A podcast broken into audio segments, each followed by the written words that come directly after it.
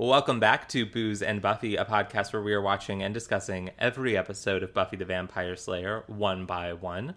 There will be spoilers for the episode we're discussing, as well as past episodes, but no spoilers for future episodes. Forgetting my funny joke that I came up with earlier, I'm Harrison.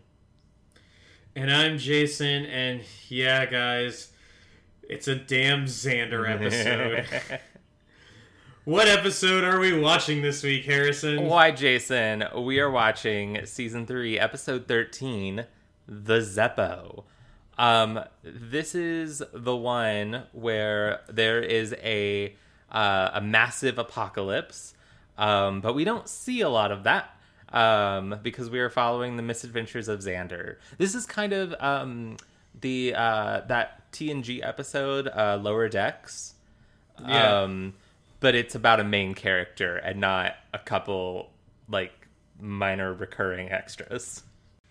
Yes, The Zeppo was written by Dan Vebber and directed by James Whitmore Jr. and originally aired January 26, 1999.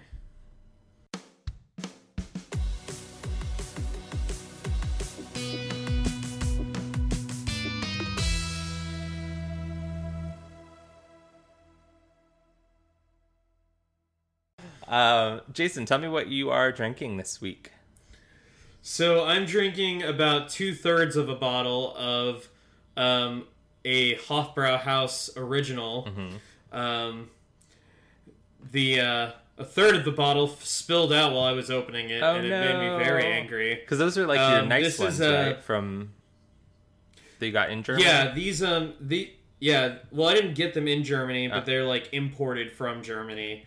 And I was lucky enough to find them at the Liquor Barn on Fern Valley Road when I got them. But yeah, they are delicious. This is the one that I soaked those bratwurst in and made them extra tasty. Nice. But there's still plenty of beer left. Enough, maybe not enough to discuss in a Xander episode. But... All right. So I am drinking. Okay. So here's my tale.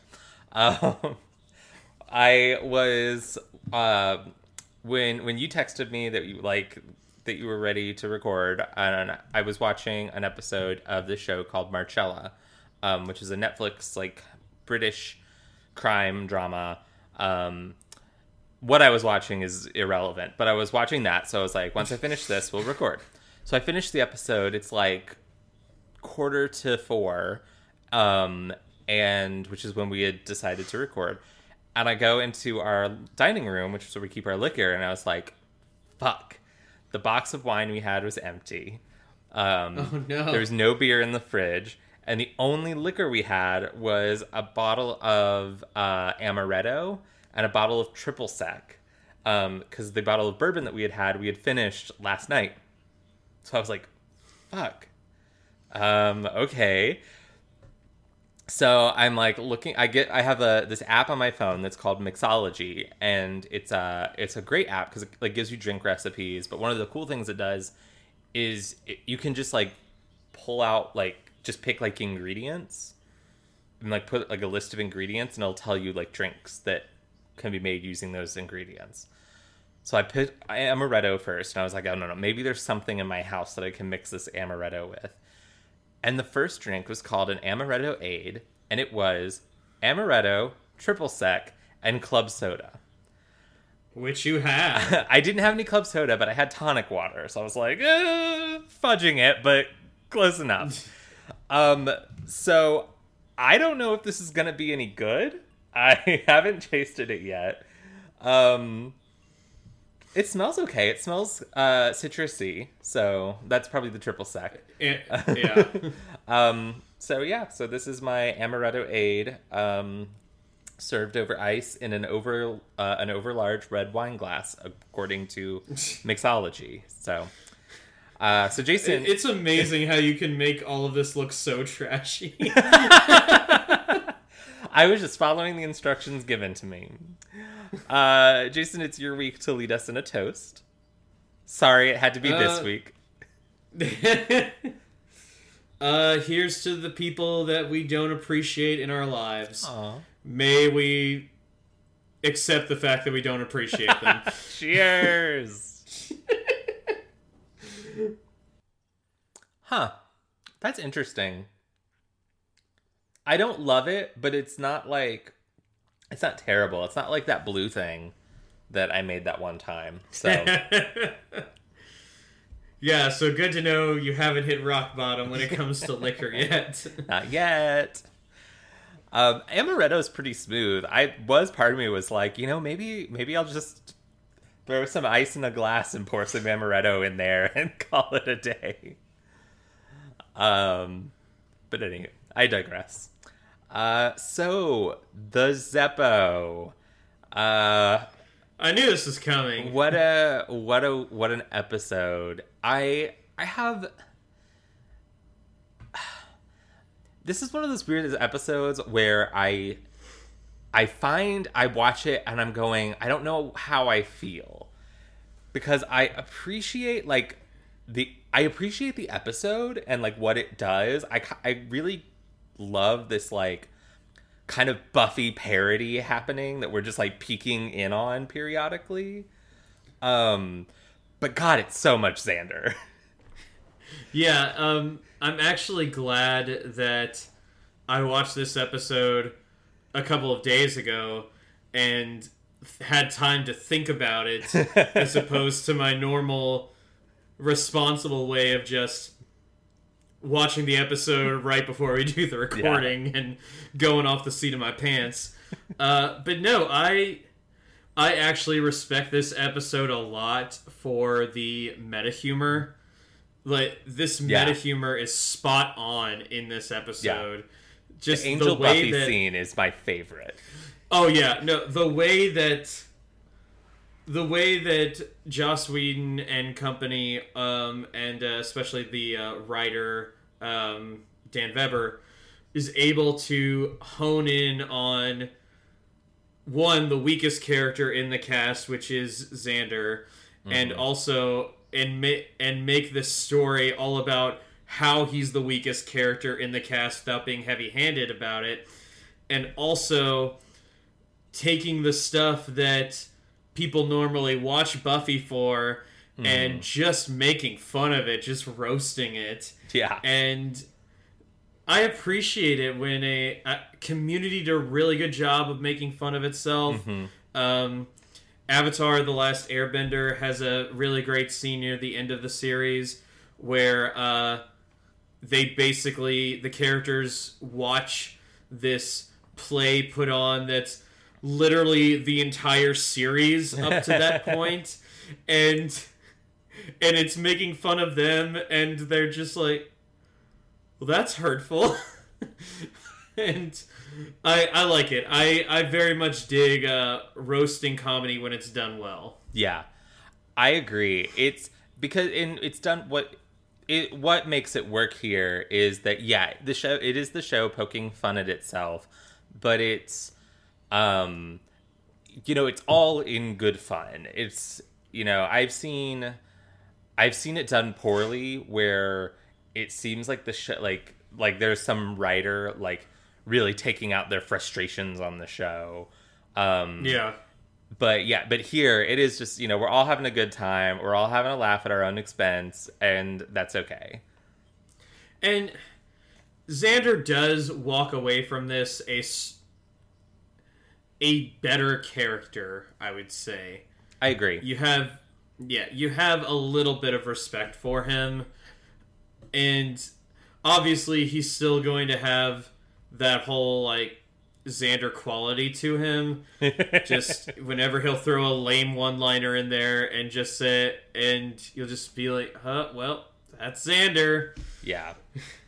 Agreed. I do think this is a great step forward for the character, and the I like seeing this growth out of him.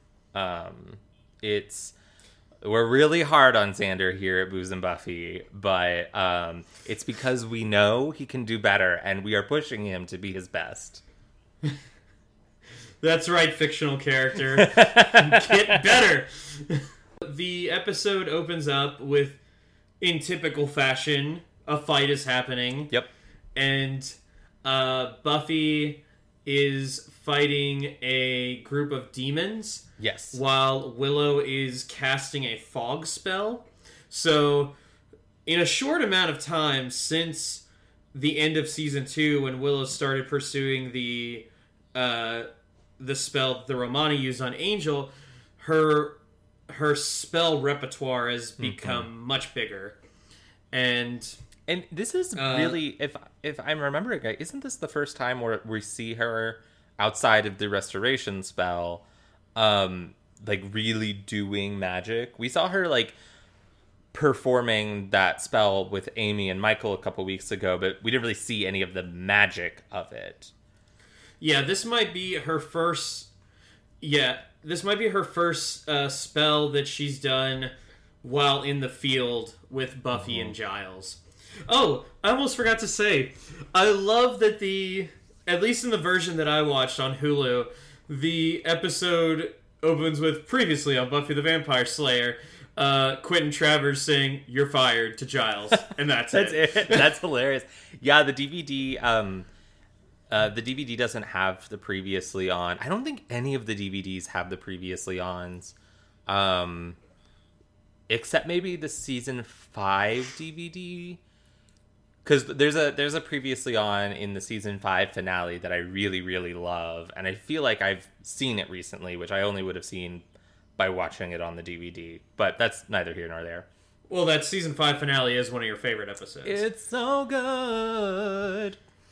But yeah, I find it funny that that's literally all you get from the previous episode, which we just went on about how great it is and how it's often cast aside. Yeah. But you don't get the immediate ramifications yet. That's kind of for next week's episode. Yeah.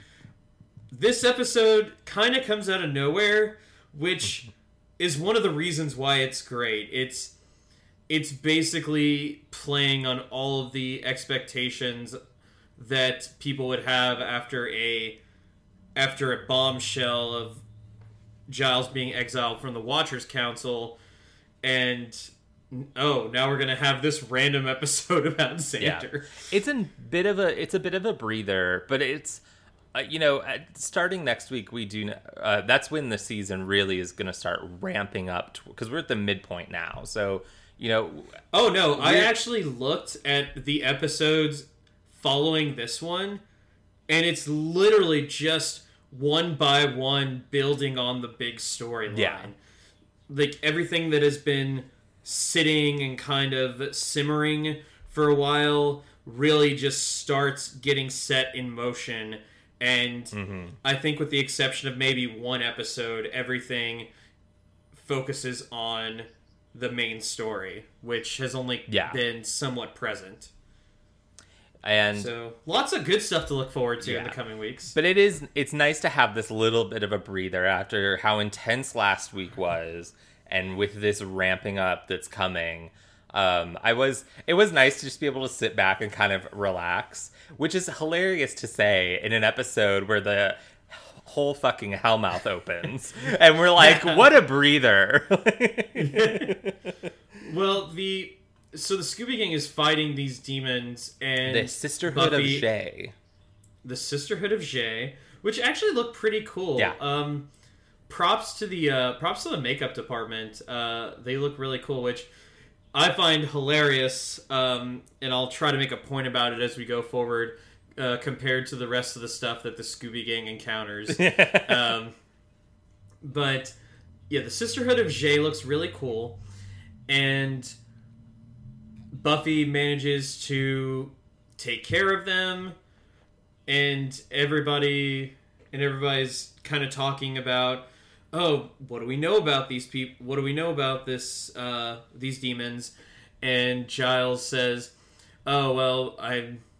I have less of my resources since I was expelled from the Watchers Council, but maybe we as soon as we get Xander, and everybody looks around and nobody sees Xander, and he's pulling himself out of the wreckage. Yeah, and we don't see it. And there's a lot of that this episode. There's a lot of teasing with not seeing the big action, and we didn't see Xander just get his ass kicked.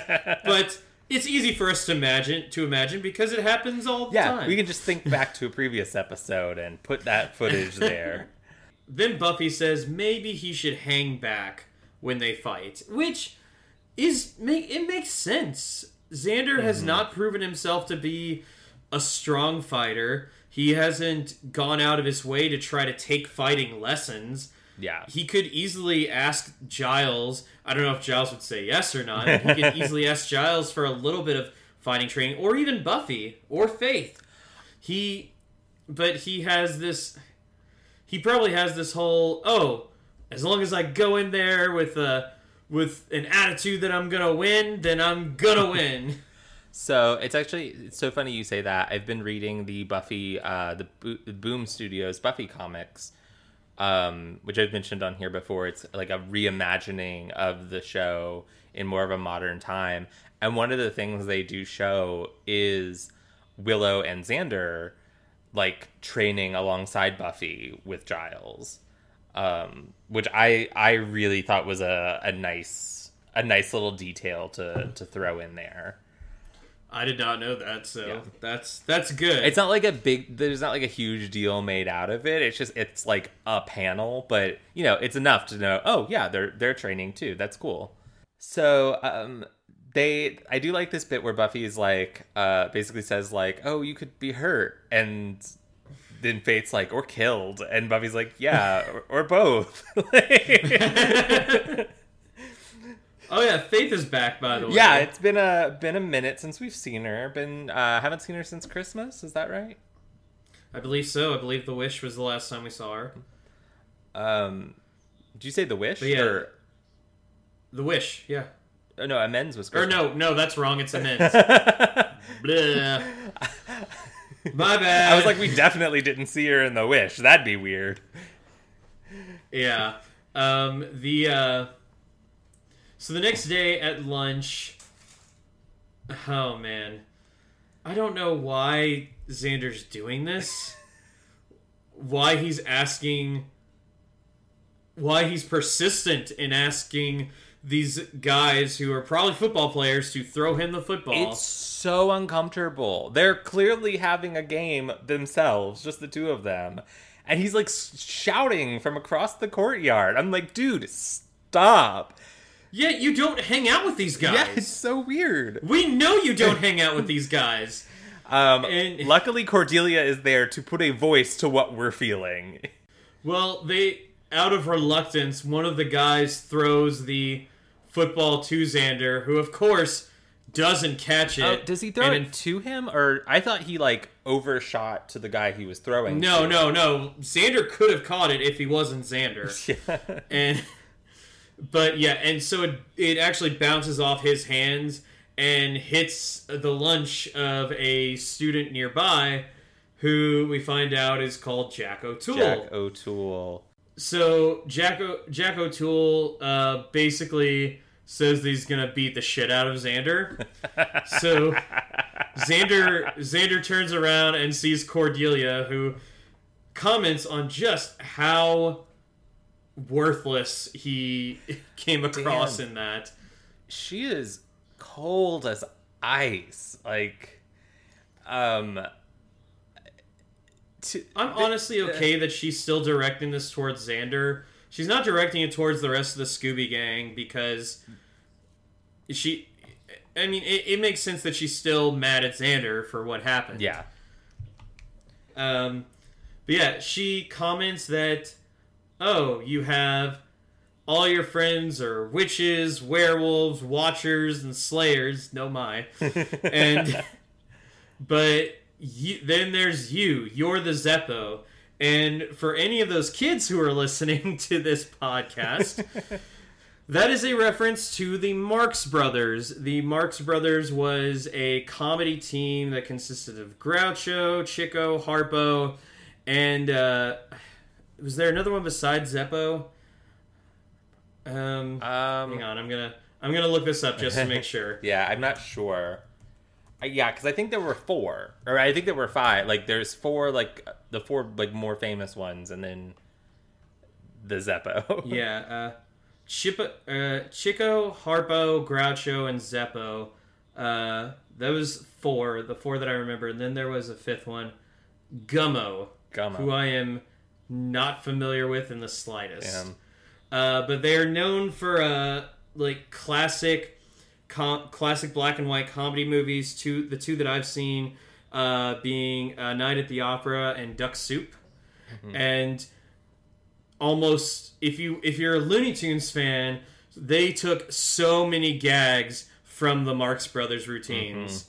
Mm-hmm. But yeah, Zeppo was largely thought to be the one that nobody cared for.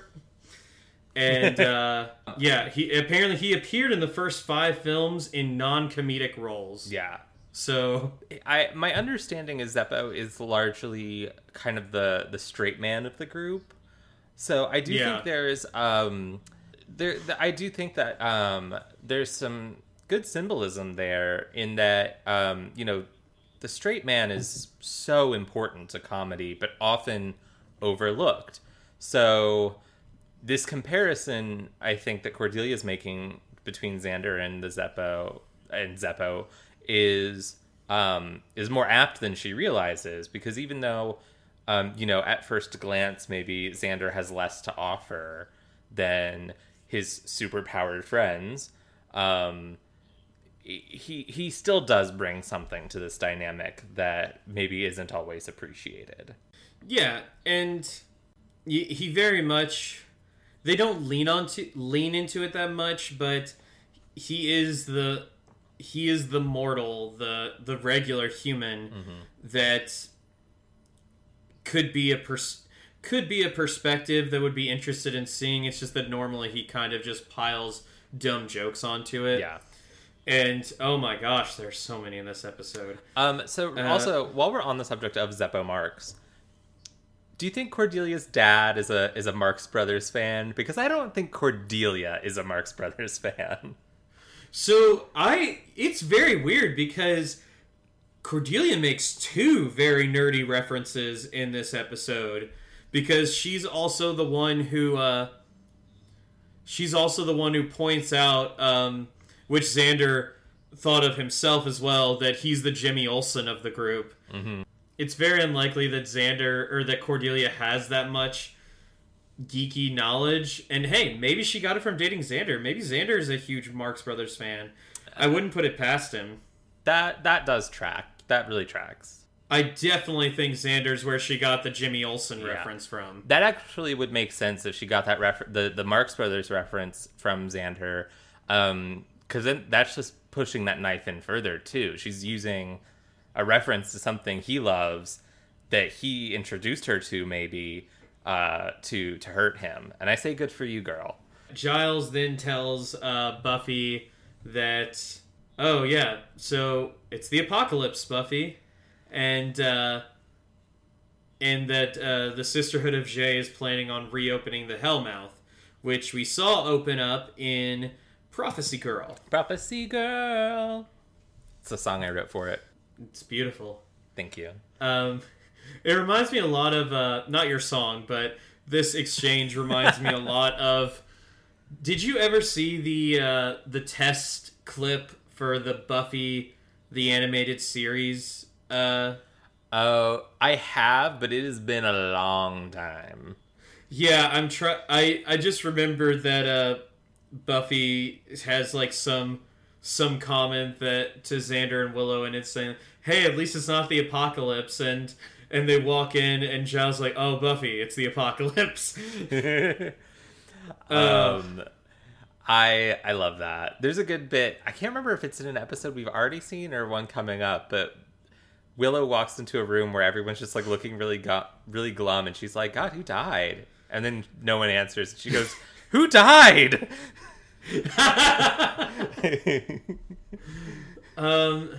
So Xander is talking with Oz, and he's like, oh, how do you be cool? Like, most people consider you cool, Oz, and you know how you are cool, Xander? By not talking about being cool. It's so great, because he even mentions, like, is it because you don't talk a lot and are kind of vague, and Xander just or Oz just goes, "Could be."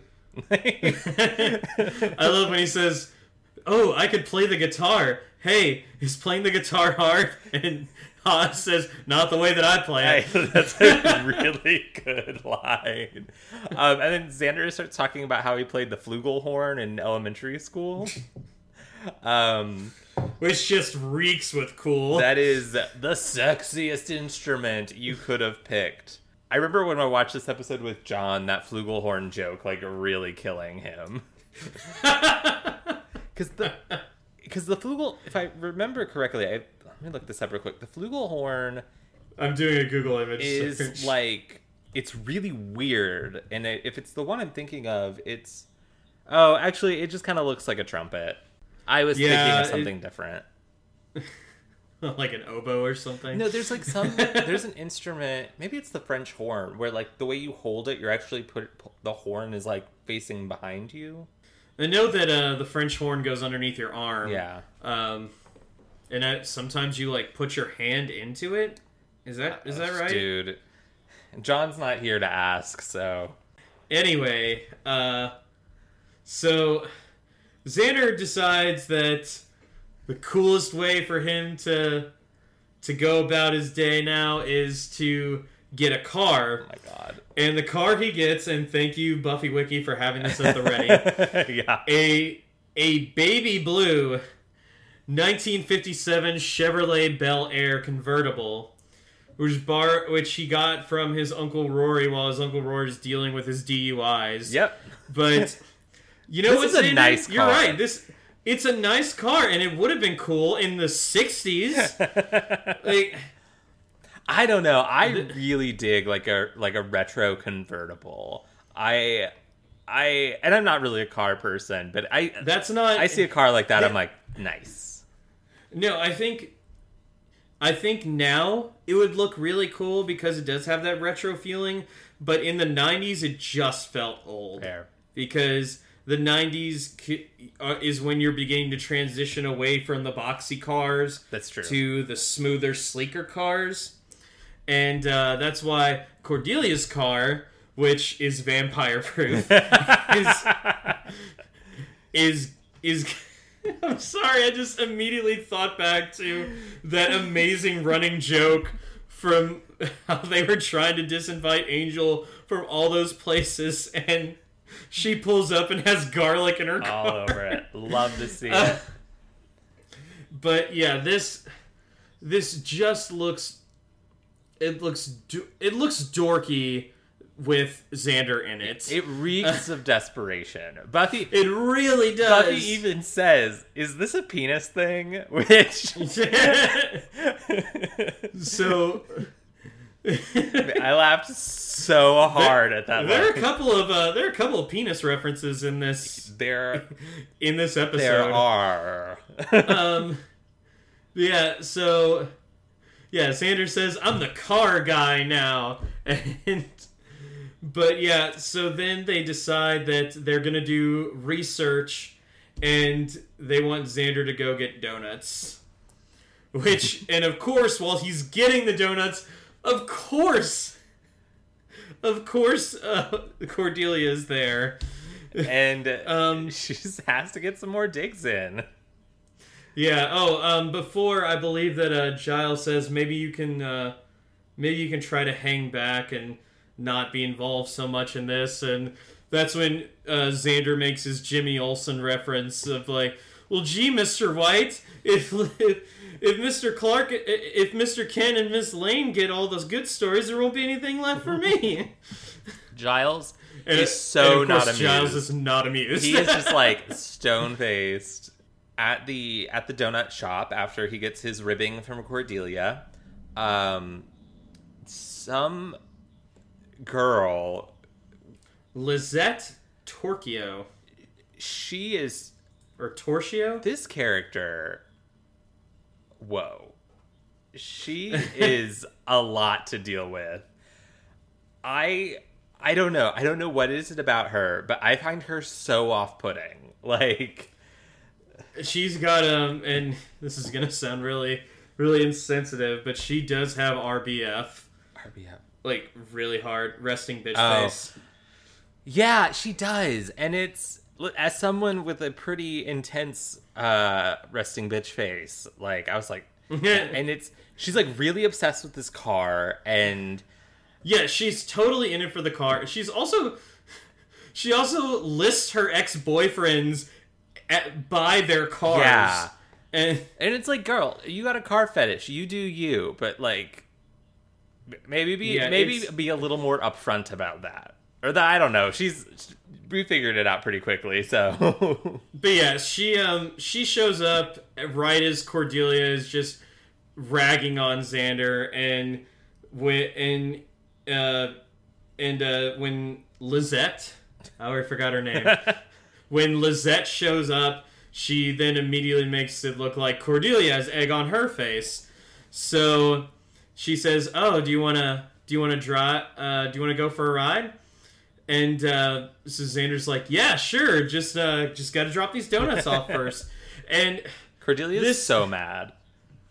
Yeah, but it looks even stupider. It looks even more stupid when he tries to be cool by jumping into the car, but he jumps into the back seat and then like almost trips as he's getting into the front seat. God, man, just open the door and get in, like. Yeah. Or, you know, go around to the other side and then jump in. It's, I mean, gosh, you look so stupid. So Oz is, it's his monthlies. It's that time of the month where he turns into a werewolf, and so they have him locked up in the library.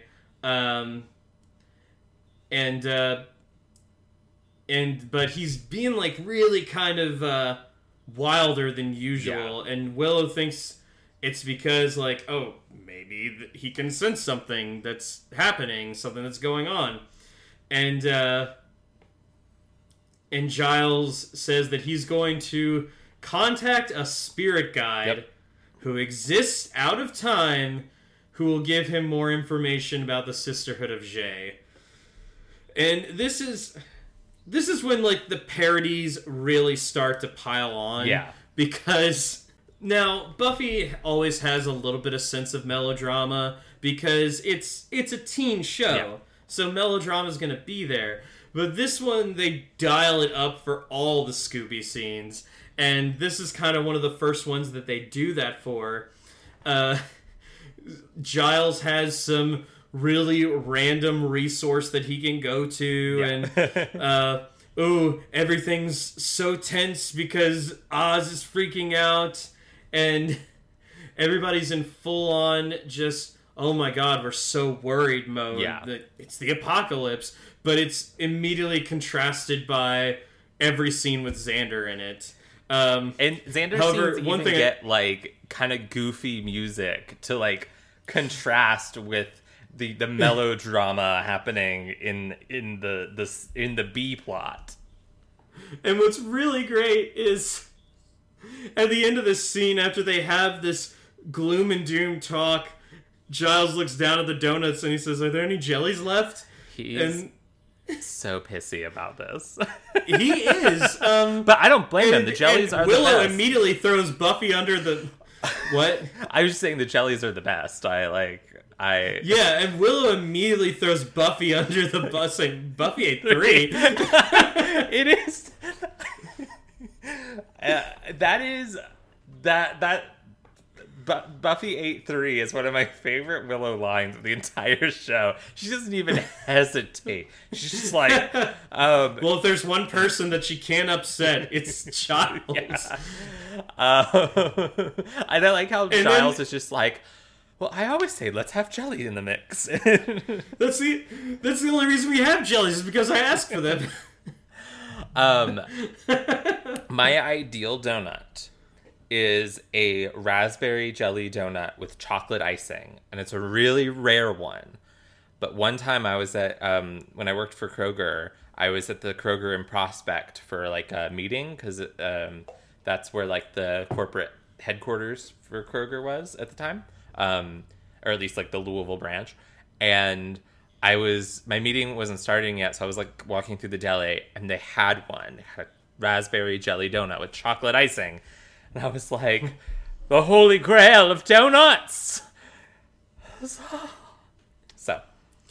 So I actually enjoy the ones that have custard in them. I don't mind a custard. Yeah. Especially, I love Krispy Kreme donuts custard. Not the white cream, but the actual custard. Mm-hmm. I think that's really good. And Nord's, which might be probably the best donut place in Louisville. They have a maple bacon donut, which is like a Long John donut with maple icing and then a strip of bacon on top of it. And, oh, so good. So, I agree that Nord's is fantastic. I love Nord's. And when we get donuts, that's usually where we get them from because Nord's is really close to where we live. Yes. My favorite donuts in the city is Plains, which is in St. Matthews. Bougie donuts. It's actually right. It's like right across the street from Trinity, where I went to high school. So I got donuts there a lot while I was in high school. But we also like the owners of it are like friends of the family. They actually did our wedding cake. My brother and sister-in-law also had Nord's do their wedding cake. So apparently, the donut bakeries are the places to go to get your wedding cake done. Yeah, I do think we're lucky in Louisville. There's several good places to get donuts. So yeah, now I want fucking donuts. I'm sure you can like Grubhub some. That is the trashiest thing I've ever heard. Grubhubbing donuts. It's the safest thing to do in the current climate. I know. And this coming from the guy who made a drink out of whatever shit he could find in his liquor cabinet. So it's not a cabinet, it's a shelf, and you know that. Ease up on calling it trashy. All right. Now that we've made you hungry for donuts, let's talk more about Xander. So Xander is at the Bronze with what's this girl called again? Lizette. Okay. Did she ever say her name in the episode, or is that just how she's? I don't remember her ever actually saying her name. I don't either. That's just why she's credited. Yeah, that is what the Buffy Wiki tells us. But yeah, she obviously is just going on and on about all the cars of all the guys that she's dated. So much so that when Angel walks into the Bronze, Xander immediately gets up and is like, "Hey, Angel, old buddy, old pal." And Angel's like, "What the fuck?" Yeah. You know that bit in Veep when Selena's like with there's I don't remember who she's with, but there's like a bit and she's like laughing and she's got the forced smile, but under her breath she just goes, "What the fuck?" That's Angel in this scene. But he's looking for Buffy because he needs to talk about the Sisterhood of Jay. And Xander is like, "Yes, let's go and look for Buffy." And Xander's like, "You know what? Why don't you just kind of stay away and stay safe?" And but I also think 95% of that, 5% was concern for a human life. 95% of it was like, I do not need to be stuck with Xander for any amount of time. Yep. So Xander and even in the Buffy Wiki, she's referred to as Car Girl.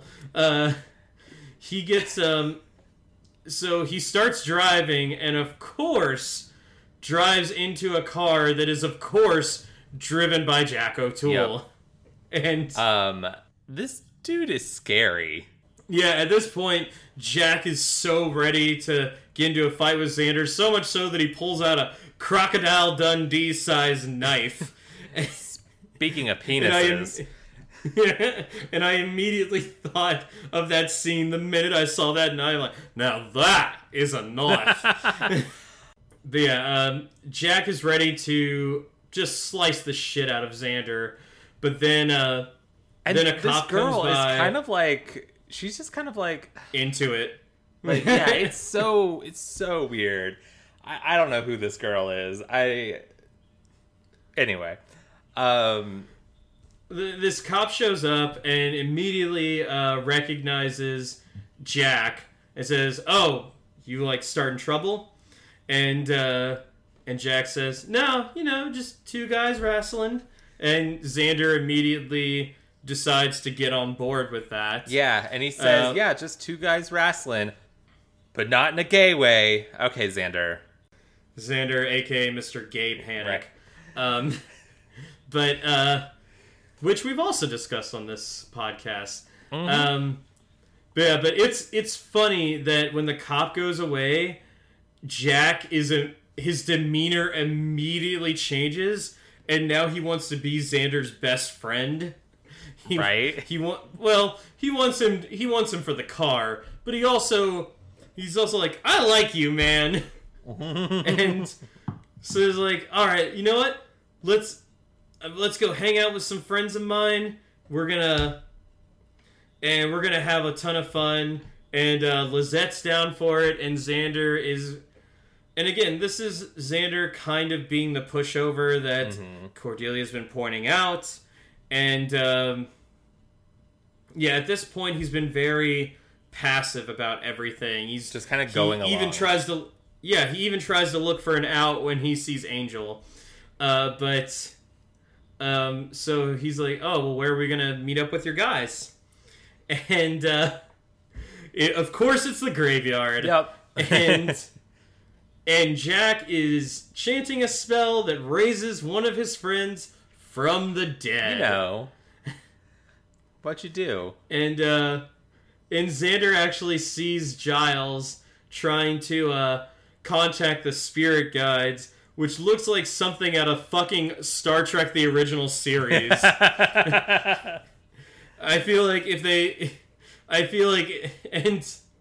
And I think that's the show making fun of itself again. Yeah, I think so.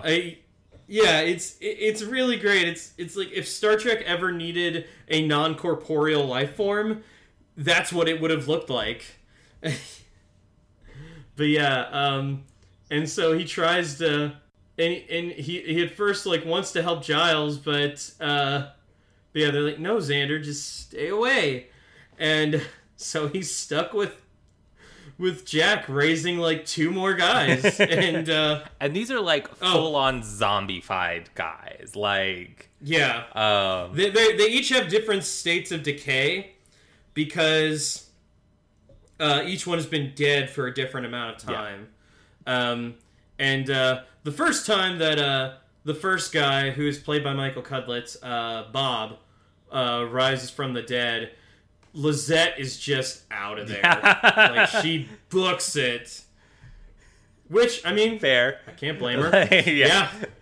I'm like, "What, we're raising zombies? Hell no." I was fine when you were about to cut up this guy I'm hanging out with. But I draw the line at zombies. But after the raising of the zombies... We go back to the Scooby Gang, and we get a Willie the Snitch appearance. Yay! Mm-hmm. And, of course, he's, like, near death. Like, he's been, like, beaten badly. But by the Sisterhood of Jay. And he reveals to Buffy that, dun, dun, dun, the Sisterhood is going to open the Hellmouth. And it is so doom and gloom. Like, it is so, as we've said, the top. They're piling it on, and... And he says, "Oh, they're going to open the Hellmouth tonight. And, oh, you should find Angel and just, I guess, figure out how you want to spend your last hours." Yeah, how you want to spend your last hours. And Oz is still going crazy in his werewolf form. That ugly, ugly werewolf form. And so Giles and Willow say, "Oh, we need to move him somewhere." Yeah. Feels like they could have, like... put the trank gun through the bars and shot him first before opening the cage, but okay. It'd be like shooting ducks in a barrel. Shooting Oz in a cage. Mm-hmm.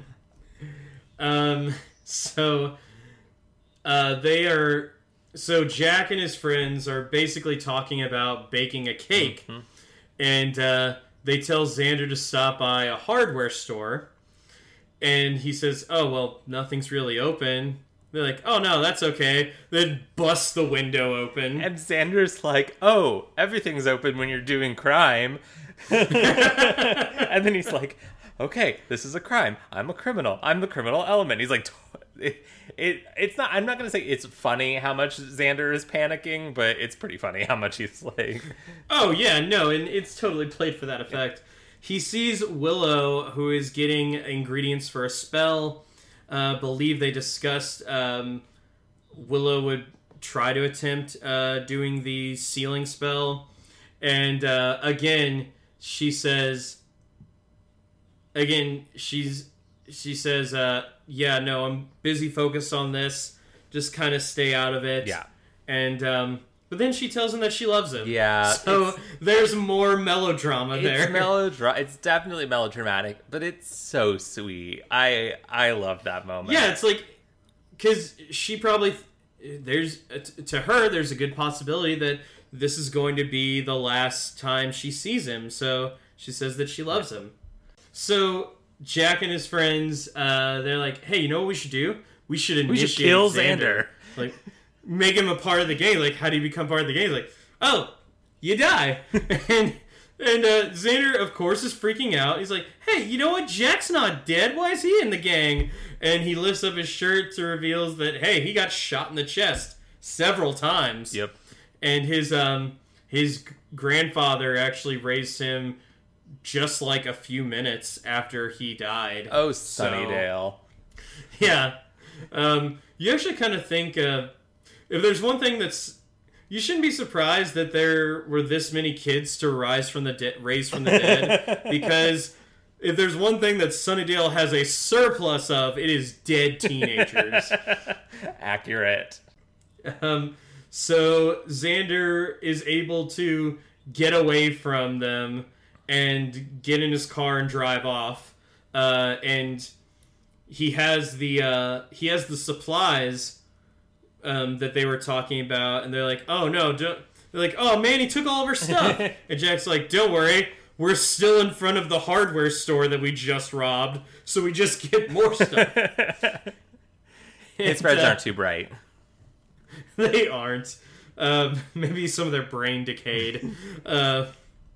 But so Xander's driving by and he sees Faith fighting one of the Sisterhood of Jay, and so he runs over the sister. And Faith is kind of like, and so they and so he says like, get in the car, which that might be one of the cooler things that Xander does in this episode. It's his Terminator moment. Yeah, I'm not saying that Faith needed that help, but Xander does it in a very, like, I'm not going to rub your face in it sort of way. Like, oh, hey, you know, I'm just here to help. Yeah, and it's actually weird how humble Xander is in this episode, which is, you know, part of his character development. So I guess I shouldn't say it's weird. I think it might be the fact that normally he has to put on a machismo attitude when he's around his superpowered friends, but he's not around them now. It's just him. So, I mean, we get moments where he just trails off talking to himself, saying all of his Xander witticisms. But yeah, so here is where Xander takes Faith back to her motel room, and Faith is just horny, so amped. She didn't get a kill, so now she's like, she's just ready to fuck the first thing that she sees, which happens to be Xander. Yep. So Xander has no problem with that. He is ready to be used. It's just, you know, he's never been up, quote unquote, with people before. And that's when, she throws him onto the bed and says, don't worry, I'll guide you around the curves. Hot. And then we just get this hard cut. Sorry, I said hard. No, you're not. No, I'm not. To this cut to Faith pushing Xander out the door, saying, "Thanks, that was great, bye," and just closing the door. He hasn't even had time to get dressed yet. I like how there is this moment where they're looking at each other in bed, and like you think it's going to be this sweet moment, and then there's that cut that just like, oh, thanks, and when I almost forgot. There is one thing that actually fits with the 1957 car? Yes, 1957 Chevrolet Bel Air. And that's the shirt that Xander's wearing. I noticed his shirt in this scene while Faith is taking it off of him. And I'm like, well, at least you came dressed for the part of guy driving around in the really old car. And so he gets in the car, looks at all the stuff that Jack and his friends were buying, which is like kerosene, stares at it for a long time and says, "Wait a minute, they're not making cake." Jesus Christ, Xander. They're not, Xander. Did you really think that Jack was raising up all of his zombie friends to like fucking go into the baked goods business? Now there's a sitcom. Yeah, no, I'd watch the shit out of that show. This is the backdoor pilot that we never got. She's a big city baker. He's her zombie boyfriend. Together, they're gonna open up Undead Cakes. The loaves aren't the only thing that's rising. Ah, that's good. That's really good. So Xander drives back to the hardware store, but they're not there anymore. Shocking. So this is where we get this, my favorite scene in the whole fucking episode is this melodramatic scene between Buffy and Angel. Like, yeah. So good. You know, what are we gonna do without? I can't lose you again. You've already died once. I love you so much. And I will say, this isn't too far off from dialogue that Buffy and Angel have had. Yeah. But normally you have these really cheesy lines, maybe once or twice in a scene with them. Now it looks like they've cherry picked all of the cheesy lines from their dialogue and put it into one big thing, and it's so funny because this is the moment when you just realize, wow, this is over the top, so ridiculous. And they're in the middle of having this tender moment, and then of course Xander's there. Yeah, and you don't see him; you hear him first, clear his throat, and they both turn and they're just staring at him, and he He kind of is like, "Hey, I need your help. You know what? Seems like I'm interrupting. Not a great moment. Leave. I'm just gonna go." He decides he's going to go find Giles instead for help. But he runs into the zombies, and yeah. So then he decides to be. He decides to be really, really like, you know what? I'm getting to the bottom of this. So he grabs... So one of the zombies, like, grabs onto his car, and Xander's just like, "Oh, where's the bomb at?" He doesn't really sound like that. I just, like, felt the urge to make a reference to The Dark Knight Rises. Yeah. And he's just like, "Oh, hey, where's the bomb?" And he's like, "Oh, it's in the boiler room. It's Sunnydale." And so... Then Xander's like, "Well, how do I stop it?" And he runs right by a mailbox and just decapitates the zombie. Yep. So, I'm curious. Do you think this bomb in the boiler room thing is... It's a reference to Heathers? Yes. That's what, yeah. That was the first thing I thought. And, I mean, it's the exact type of reference the show would make, so... Yeah, It seems a little out of place with all the other references that are being made with, you know, the old car and the Marx Brothers references and the Jimmy Olsen references. But yeah, it's very much oh, what kind of situation could Xander handle on his own without the Scooby Gang? Yeah. Oh, you know what? Bomb in the boiler room. Veronica Sawyer was able to take that out.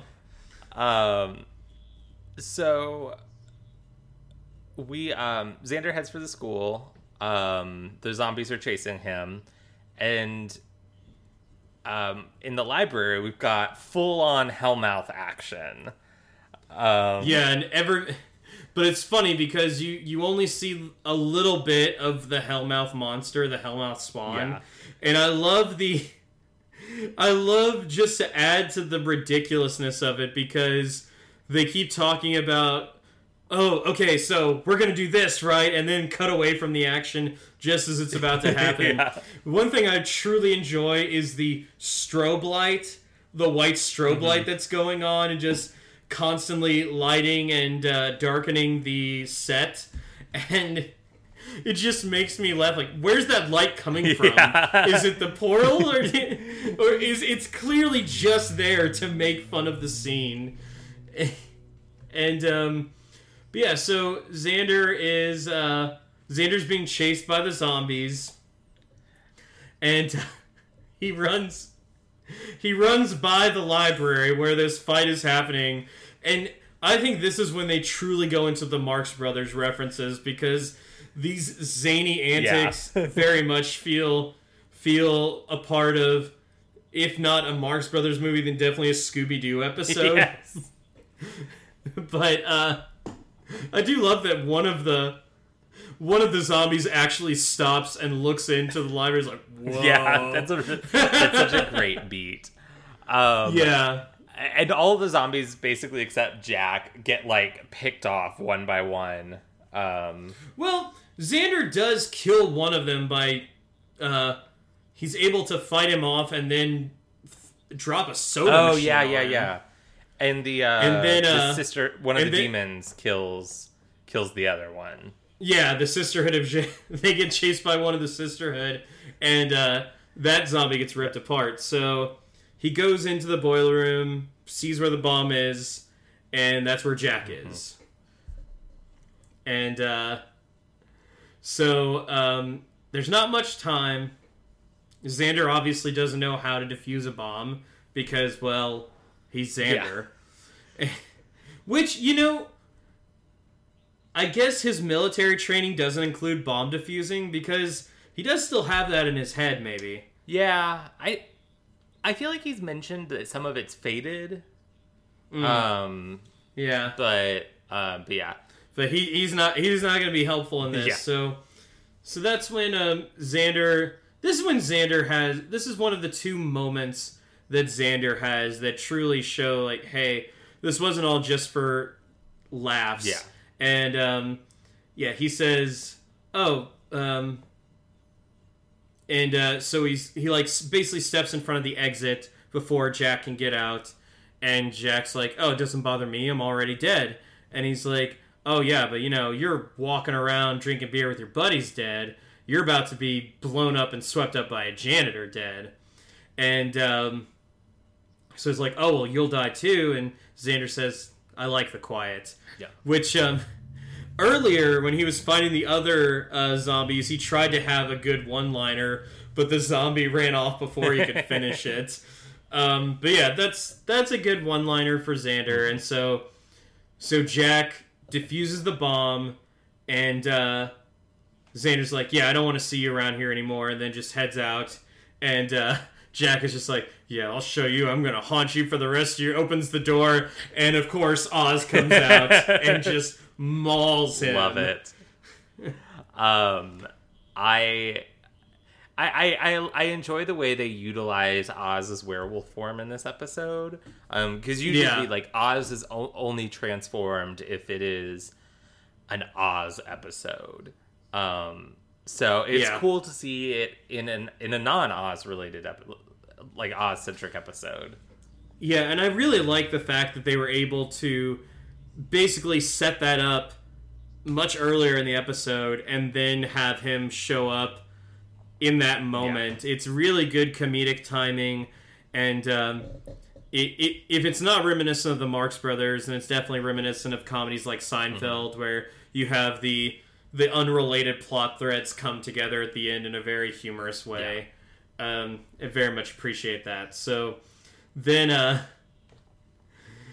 next day, the Scoobies are all just kind of sitting at a table talking about the battle. They're all battered and beaten. Buffy's got a sling, and they talk about how it's probably the most intense battle they've ever had, and. Which is, again, adds to the hilarity because we didn't get to see it. Buffy was afraid that Angel was dead. When Xander shows up, Will's like, oh, it was a good thing you weren't at school last night. And you know what? Xander decides to just keep it to himself. He doesn't say anything. Which is funny because right before Xander shows up, Willow has a line that's just like, no one will ever know what we did. And which, sure. But yeah, I love that. I think it says so much to Xander's character and to the growth he's had that he doesn't, he isn't like, no, listen to what I did. He just lets it go. Because... Yeah, I think over the course of this night, he realized that his macho attitude, mm-hmm. it wasn't working. And here he was confronted with this scary situation and... It wasn't going to help him in this. Yeah. He had to be smart. He had to be resourceful. And he had to be brave. And he had to be brave. I also think, too, that I think we see Xander so frequently looking for validation for other people, looking to others for a sense of his own self-worth. And... Oh, and it's what that, yeah, exactly. And that's why Cordelia, she's able to rile him up with the things that she says until the end of this episode. Yeah. Where he kind of, he realizes his self-worth is internal and not external, which is nice. And Cordelia is again, ribbing him, but he just smiles and just walks past her. And she doesn't know what to say. She's like, what? There's a really good line when he says, oh, I can go get donuts. And Oz like, no, thanks. I'm strangely full. See, that would concern me, though. If I were a werewolf, I'd be like, really full. I think it just got wrapped up in all the other apocalypse stuff that was happening. Does anyone know if I ate anyone last night? Let me know. So the Zeppo. Yeah.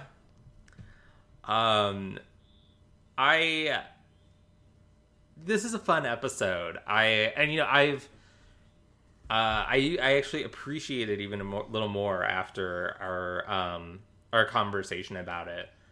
So yeah, I think I'm gonna. This episode is, I think 3.5. Out of 5 zombie rebels.